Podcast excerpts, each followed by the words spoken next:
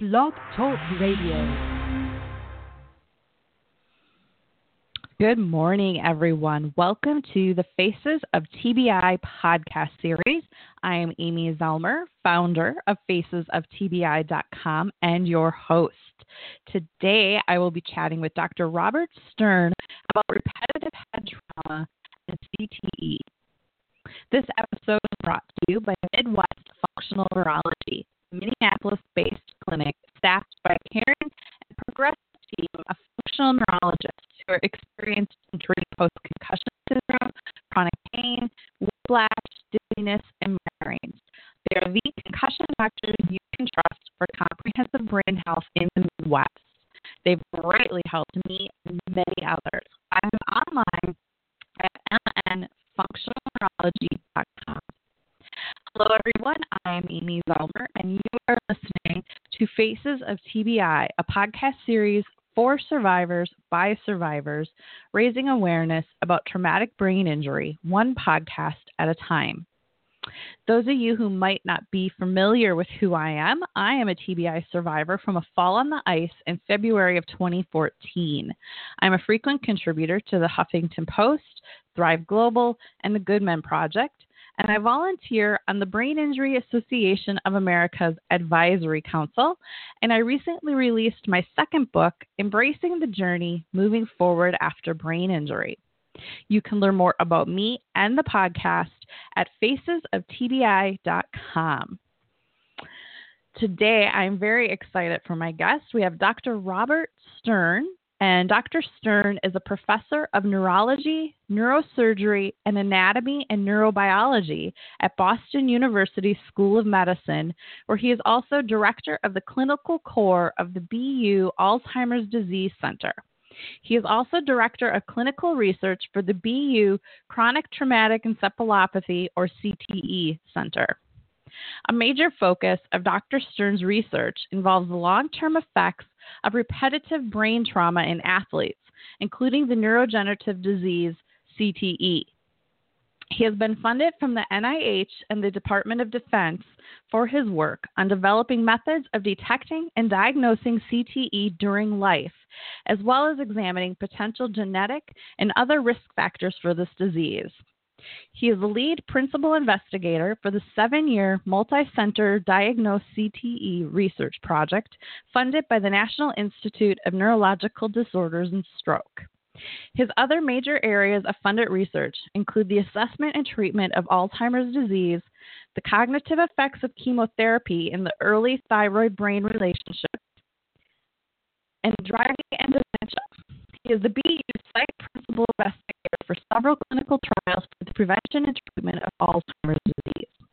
He appears frequently in national and international. I am very happy to have you here today. Well, it is a pleasure and honor to be on today. And Amy, I just want to thank you um, for all of the incredible work you have been doing and continue to do on behalf of individuals who have suffered through traumatic brain injury. Congratulations. You so much. I appreciate that. And I really appreciate you taking the time to be here today and, and talk to our listeners. You know, repetitive brain trauma, repetitive hits to the head is something I think any brain injury survivor, you know, has this deep interest in you know how many hits to the head is too many? How many you know what what happens if i get hit again? So um, i'm really excited to have this conversation.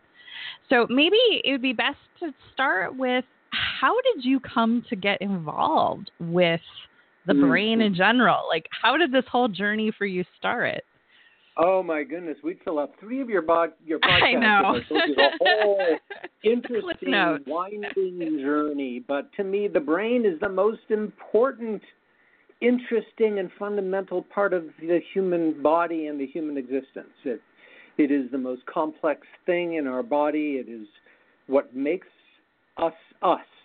And so uh, there's nothing more important in my mind than to try to do something with my life uh, to help understand that complex brain, but to more importantly, um, uh, try to prevent and treat uh, disorders and diseases that um, uh, happen to our brains.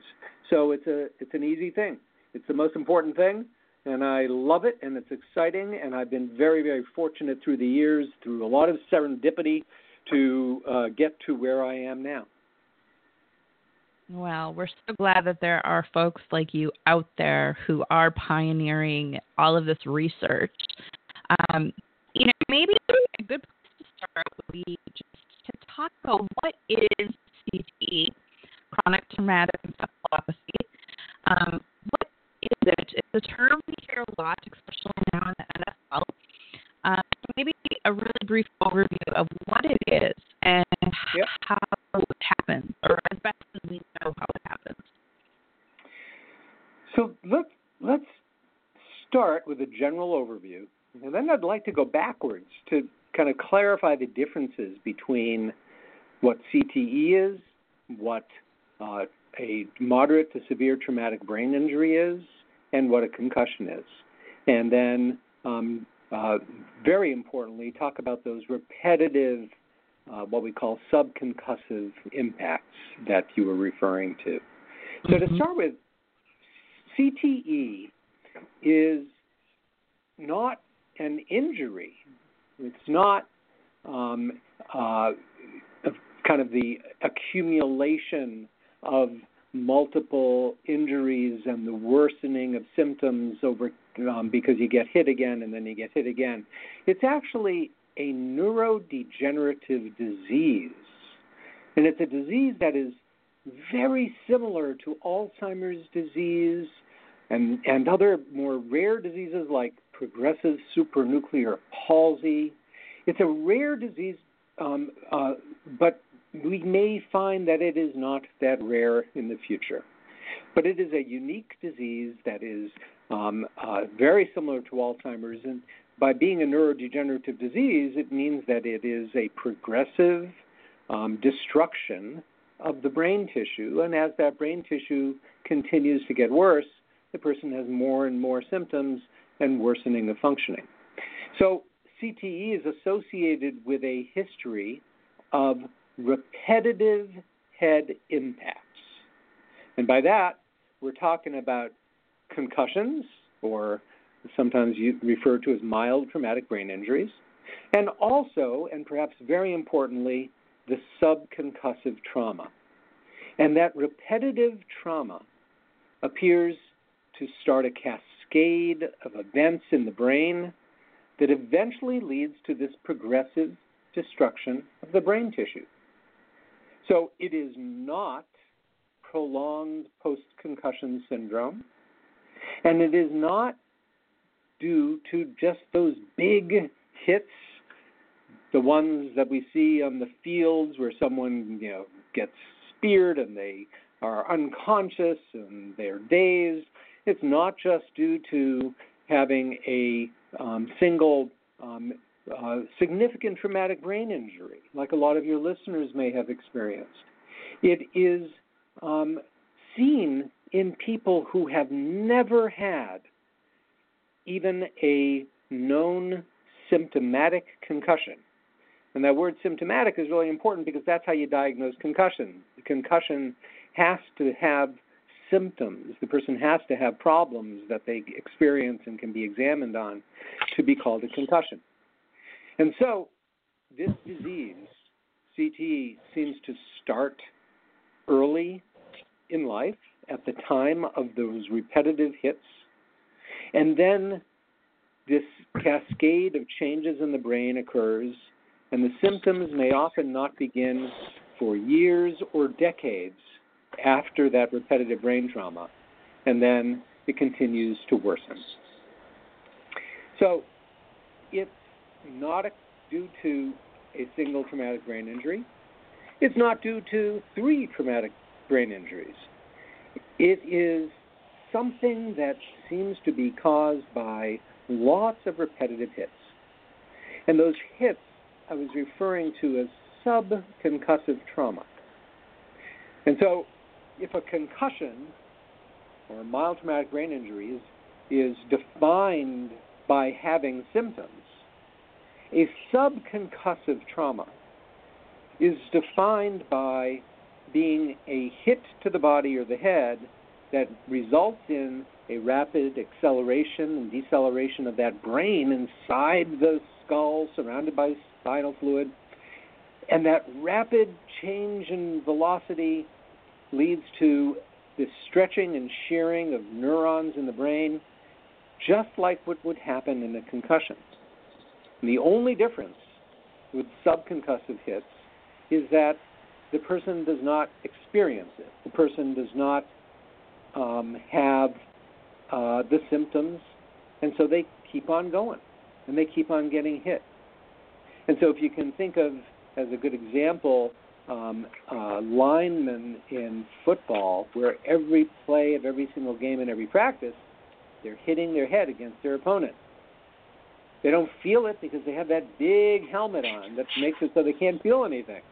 But their brain is still getting jostled back and forth, back and forth. A thousand, two thousand times per season. Even little kids.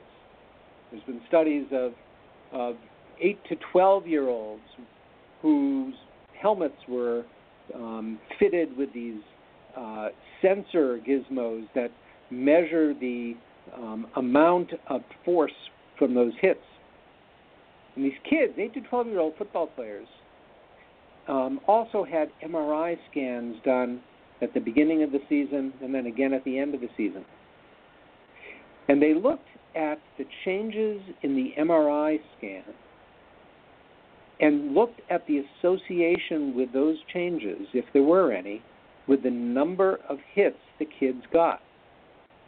And even after just one season of youth football, there were changes in the white matter of the brain, actual structural changes that were associated with, directly associated with, the overall amount of impact they had without having any symptoms.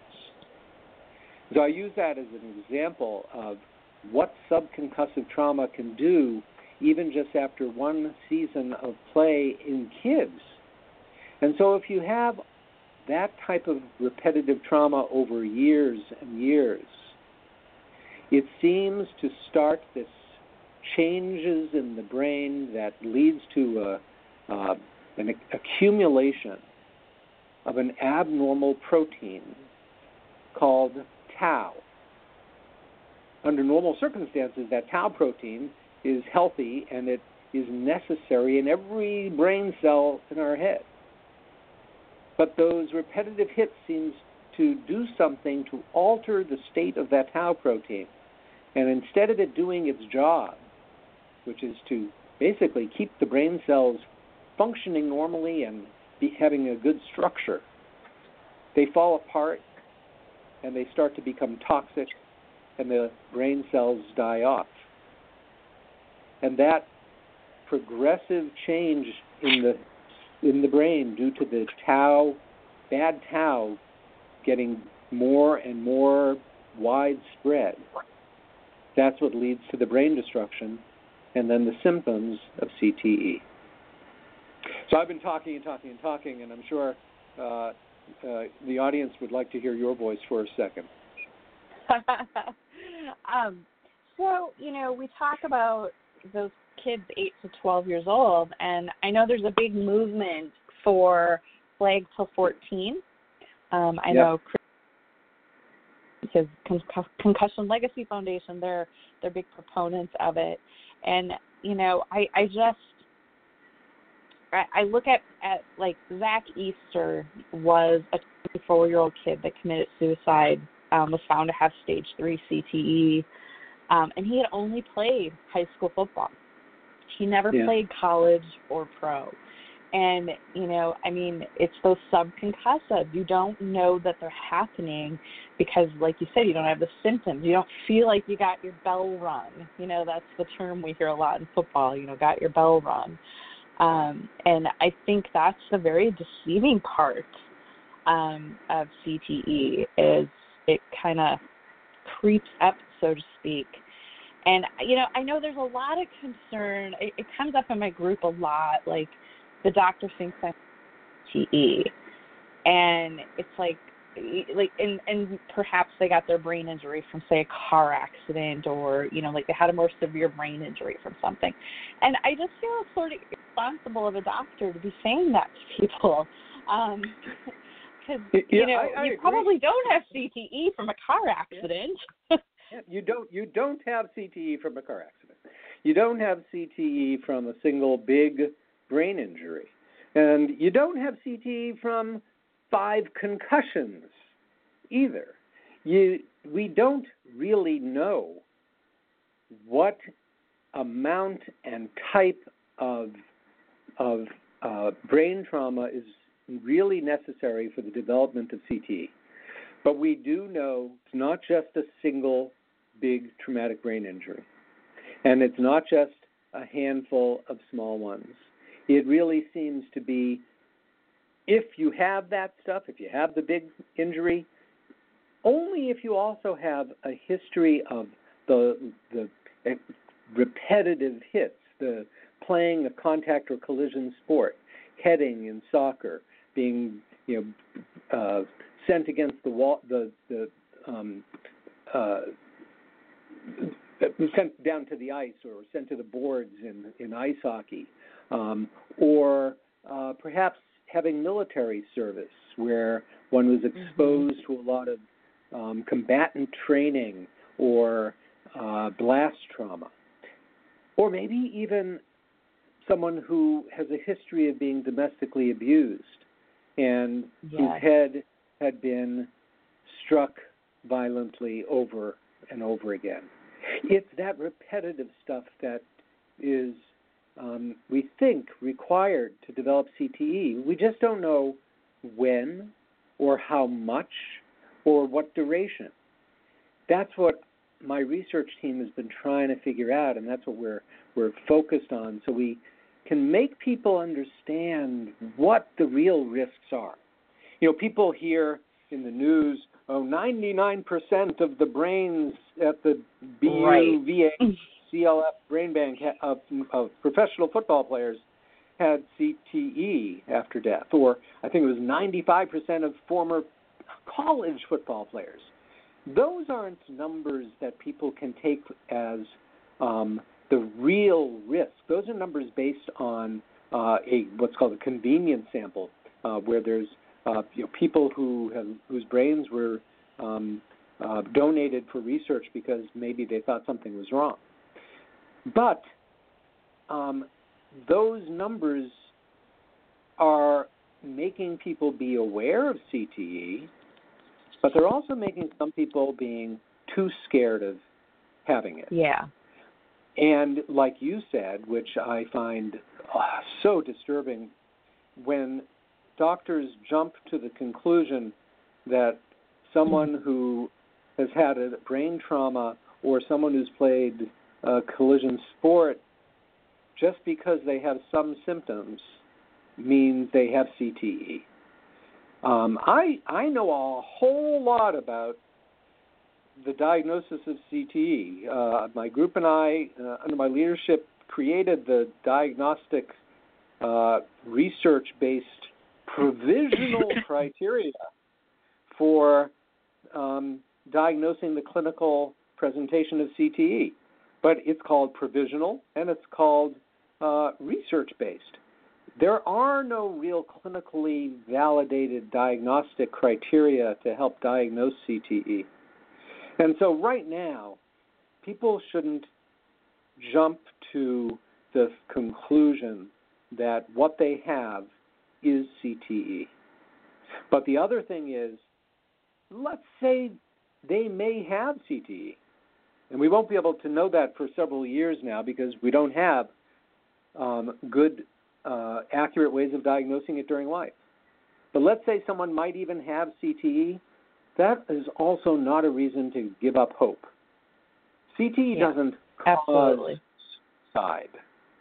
Suicide is a very complex thing that has so many complex, multifaceted causes that um, is so tragic and so common, sadly. People who feel hopeless and desperate, and if they think they have CTE, all they need to do really is get to the next day because hope can come back. And the sense of dread and fear for the future doesn't necessarily need to stay around. Or people who um, are feeling out of control and having um, difficulty controlling their, their impulses or their aggression, that doesn't mean they have CTE, but even if they do, there are ways to get help for those types of symptoms.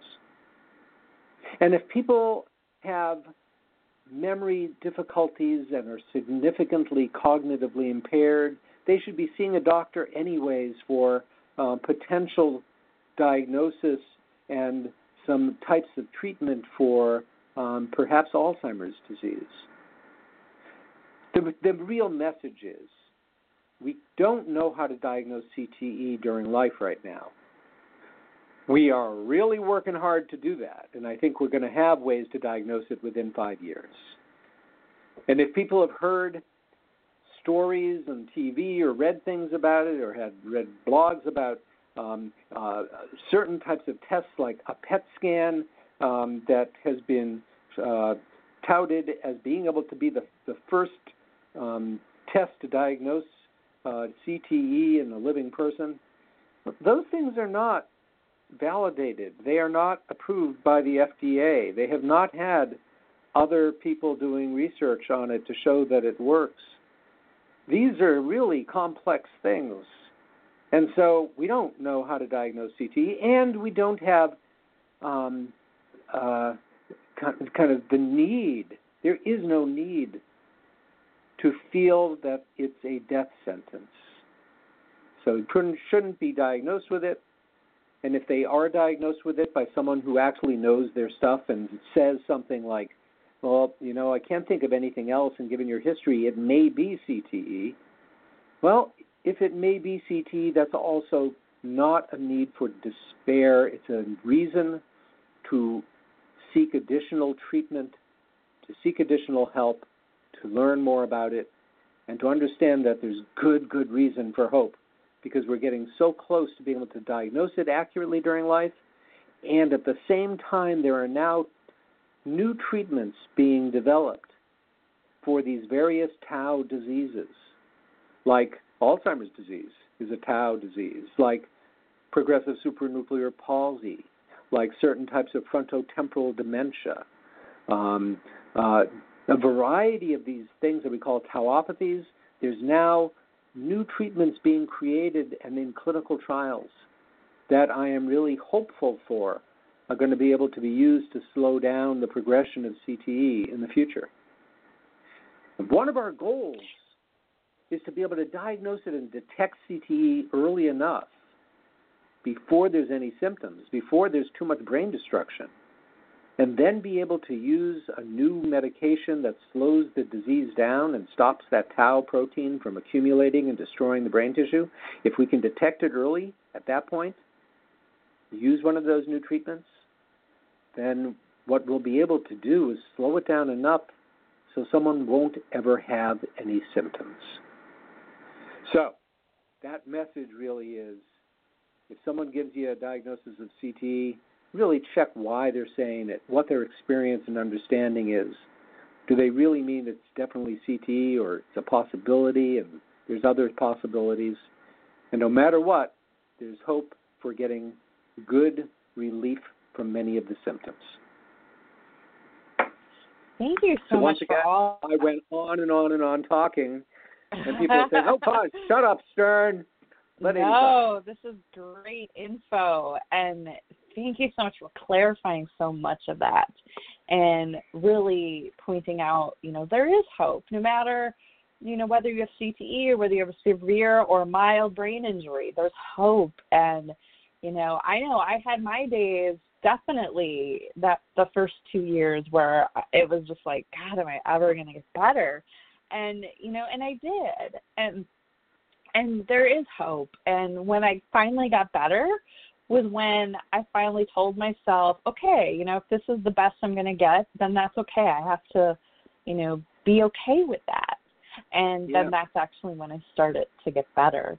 Um, so, you know, there there is hope. And there's so much research going on. It's just phenomenal. I know, you know, like Quadrant Biosciences and CTE Health, they're doing a lot of saliva testing and, you know, trying to find biomarkers and and there's research to see like if there's any genetic predispositions to people with concussions or CTE and I it's just it's fascinating time to be in this community. I mean, I never expected to be in the TBI community, but here I am. And um, so, you know, there's just so much going on. You know, one of the the biggest research studies. It's not one of the, it is the biggest research study on CTE um, in living people is, is, one that I have the great great honor of being able to lead, along with um, some amazing co-principal investigators, Dr. Cummings from the Cleveland Clinic and Dr. Reiman from Banner Alzheimer's Institute in Arizona, and um, Dr. Shenton from Harvard. Um, we, we have this project called the Diagnose CTE Research Project. And, excuse me, it's funded by um, the National Institute of Neurologic Disorders and Stroke at NIH.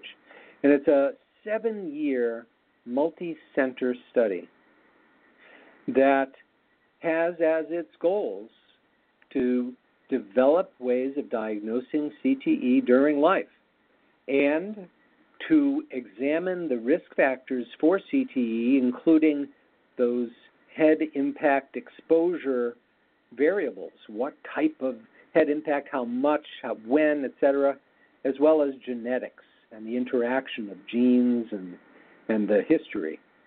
And we're doing all that in this seven year period across four different uh, sites where people are being examined um, in Arizona, and uh, Las Vegas, in New York City, and here in Boston.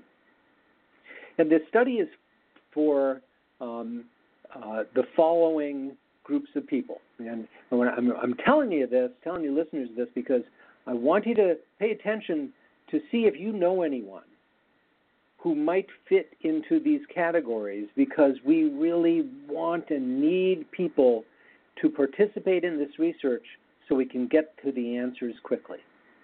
And um, you know what we're doing with the research for the, the developing uh, ways to diagnose it, we're doing two different PET scans. We're doing an MRI scan. We're doing a lumbar puncture to look at proteins and spinal fluid. We're getting blood draws to look at even ways to test for CTE in the blood. And we're doing saliva testing. And we're doing extensive um, neurologic and cognitive and psychiatric measures. And this whole evaluation takes place over a three day period where all expenses are paid um, for someone to go to uh, one of those four sites. And so, who we are looking for are the following. Um, for this study, it's all men, um, and it is men who um, uh, either played in the National Football League, so professionals, um, who are now between the ages of 45 and 74. But it's not just for those pros, it's for the rest of the folks too. Um, we're looking for people who played college football and who are in that same age group, 45 to 74. And in those college and NFL former players, we're looking for people who have symptoms and who don't have symptoms, people who feel completely fine, or people who even may be diagnosed with dementia. And then we're also looking for, and this is where I hope some of your listeners and their family members or friends will help us. We're looking for um, a control group of men, same age, 45 to 74, who never played contact or collision sports in an organized fashion and who never had a traumatic brain injury. People who are cognitively healthy who don't have symptoms. We need those people to step up to the plate to help us get our answers quickly. We only have a year more of recruiting for this study, and we sure would be glad and appreciative any of you folks listening out there who know anyone who fits into those categories would get in touch. And uh, here's my this is my little plug. I get to do these little plugs. Um, the way to uh, get in touch um, is by going to our website, which is diagnosecte.com. So www.diagnosecte.com. Um, or uh, you can uh, uh, email um, our recruitment team. And uh, their email address is just uh, again over here diagnose, just one word, diagnose at bu dot edu. So diagnose at bu.edu or the old fashioned way, phone 617 358 6562. We're getting there. This is the study that will hopefully allow us to come up with ways to diagnose CTE, to be able to detect it early. And so when the treatments are available coming up soon, we're going to be able to do clinical trials to be able to come up with ways to not only treat the symptoms, but to maybe prevent them from happening in the first place. That is fantastic. And if anyone listening, you know, again, if you meet those requirements or if you know someone who meets those requirements, um, what an amazing study to be a part of. So thank you for sharing that. That's that's really amazing. And and you said you have a year left in the study, but how soon are you looking for those people? Yeah, so we have a, a year left to recruit the rest of our our um, our participants. But the study goes on for another three and a half years um, because the people who come in are seen again three years later to look at longitudinal change. And so, oh, awesome. Uh, so we we are pretty much halfway through the recruitment of our participant um, group. Um, it's a little more than a year that we're we're going to continue to recruit. Um, but the more people can contact the team now, we can then try to figure out if they meet our requirements and then hopefully schedule them uh, to start coming in. Um, and then the study will continue uh, for another four or five years. And at that point, um, we'll hopefully have lots and lots of answers. But we're going to have more answers um, even before the end of the full study. We'll have answers when that first group of people have completed their first evaluation. Um, so that's just in uh, around a two two years from now, we'll have our data analyzed um, to to come up with something at least preliminary. That is so awesome, and I'm so thankful for brilliant people like you, um, who are just really paving the way in all of this brain stuff. And it's like I said, it's such an it's such a cool time to be part of this community. Um, so thank you so much for being here. Is there anything that you, we did not cover that you wanted to make sure we mentioned? I know we covered a lot of ground, um, but was there anything that we missed the talking point? Well, one thing is when you call me brilliant. Um, uh, fortunately, I do have brilliant collaborators, and I have amazing staff, um, and I have wonderful participants who make it make the work happen. Um, so uh, that that's who I need to acknowledge because they make me look a, uh, uh, any they make me look uh, a, a little bit smart when um, it's really they who are the smart and, and productive ones. Um, and I want to thank uh, folks like you who are trying to spread the word and, and educate people. Uh, your listeners may want to also look at Concussion Legacy Foundation's website. Uh, they have a whole lot of information on uh, concussion, post concussion syndrome, and also now a growing section on CTE resources, um, including yeah. Uh, some new videos of me that I just came yes. out talking about some of these issues. But uh, I, they they are. It's funny. I just made that connection as you were talking about it. I was like, wait, that's you. they have they they have so much good material, and they they really have great educational information and um, uh, you know, resources for people. Um, to find out who to who they might be able to go see to for for uh, clinical evaluations, but also just to have people understand what it is. You know, during this podcast, I spoke and spoke and spoke and gave a whole lot of information, but there's no way anyone could um, grasp all of that in one sitting. And um, so go to uh, um, our website for the DIAGNOSE CTE um, study. Go to uh, my my lab's website, which is um, sternneurolab.org. Uh, so it's uh, S T E R N N E U R O L A B, sternneurolab.org. Uh, and then I think importantly the Concussion Legacy Foundation's website, which is concussionfoundation.org uh, or com, I can't remember. But there's so much information out there. Thank you so much, Dr. Stern, for being here. This has just been so incredibly informative, and I just can't thank you enough for taking your time to share your knowledge with our listeners. I really, really appreciate you being here, and just thank you again for all that you are doing for the TBI and CTE communities. It is completely my pleasure, and again, the thanks have to go to you uh, for um, your advocacy and your passion for this and for um, helping so many others. So thanks for having me. Oh, thank you so much. And thank you, everyone, for listening. I really hope that you have enjoyed uh, today's episode with Dr. Robert Stern. And again, you can find any of our previous podcasts at facesoftbi.com. You can follow me on Instagram and Twitter at Amy Zellmer. And just another big thank you to our sponsor, Midwest Functional Neurology, the concussion doctors you can trust in the Midwest. Find them online at mnfunctionalneurology.com. Thank you all so much for listening. Thank you for being a part of my journey. And I will see you all again next time. Have a great day, everyone.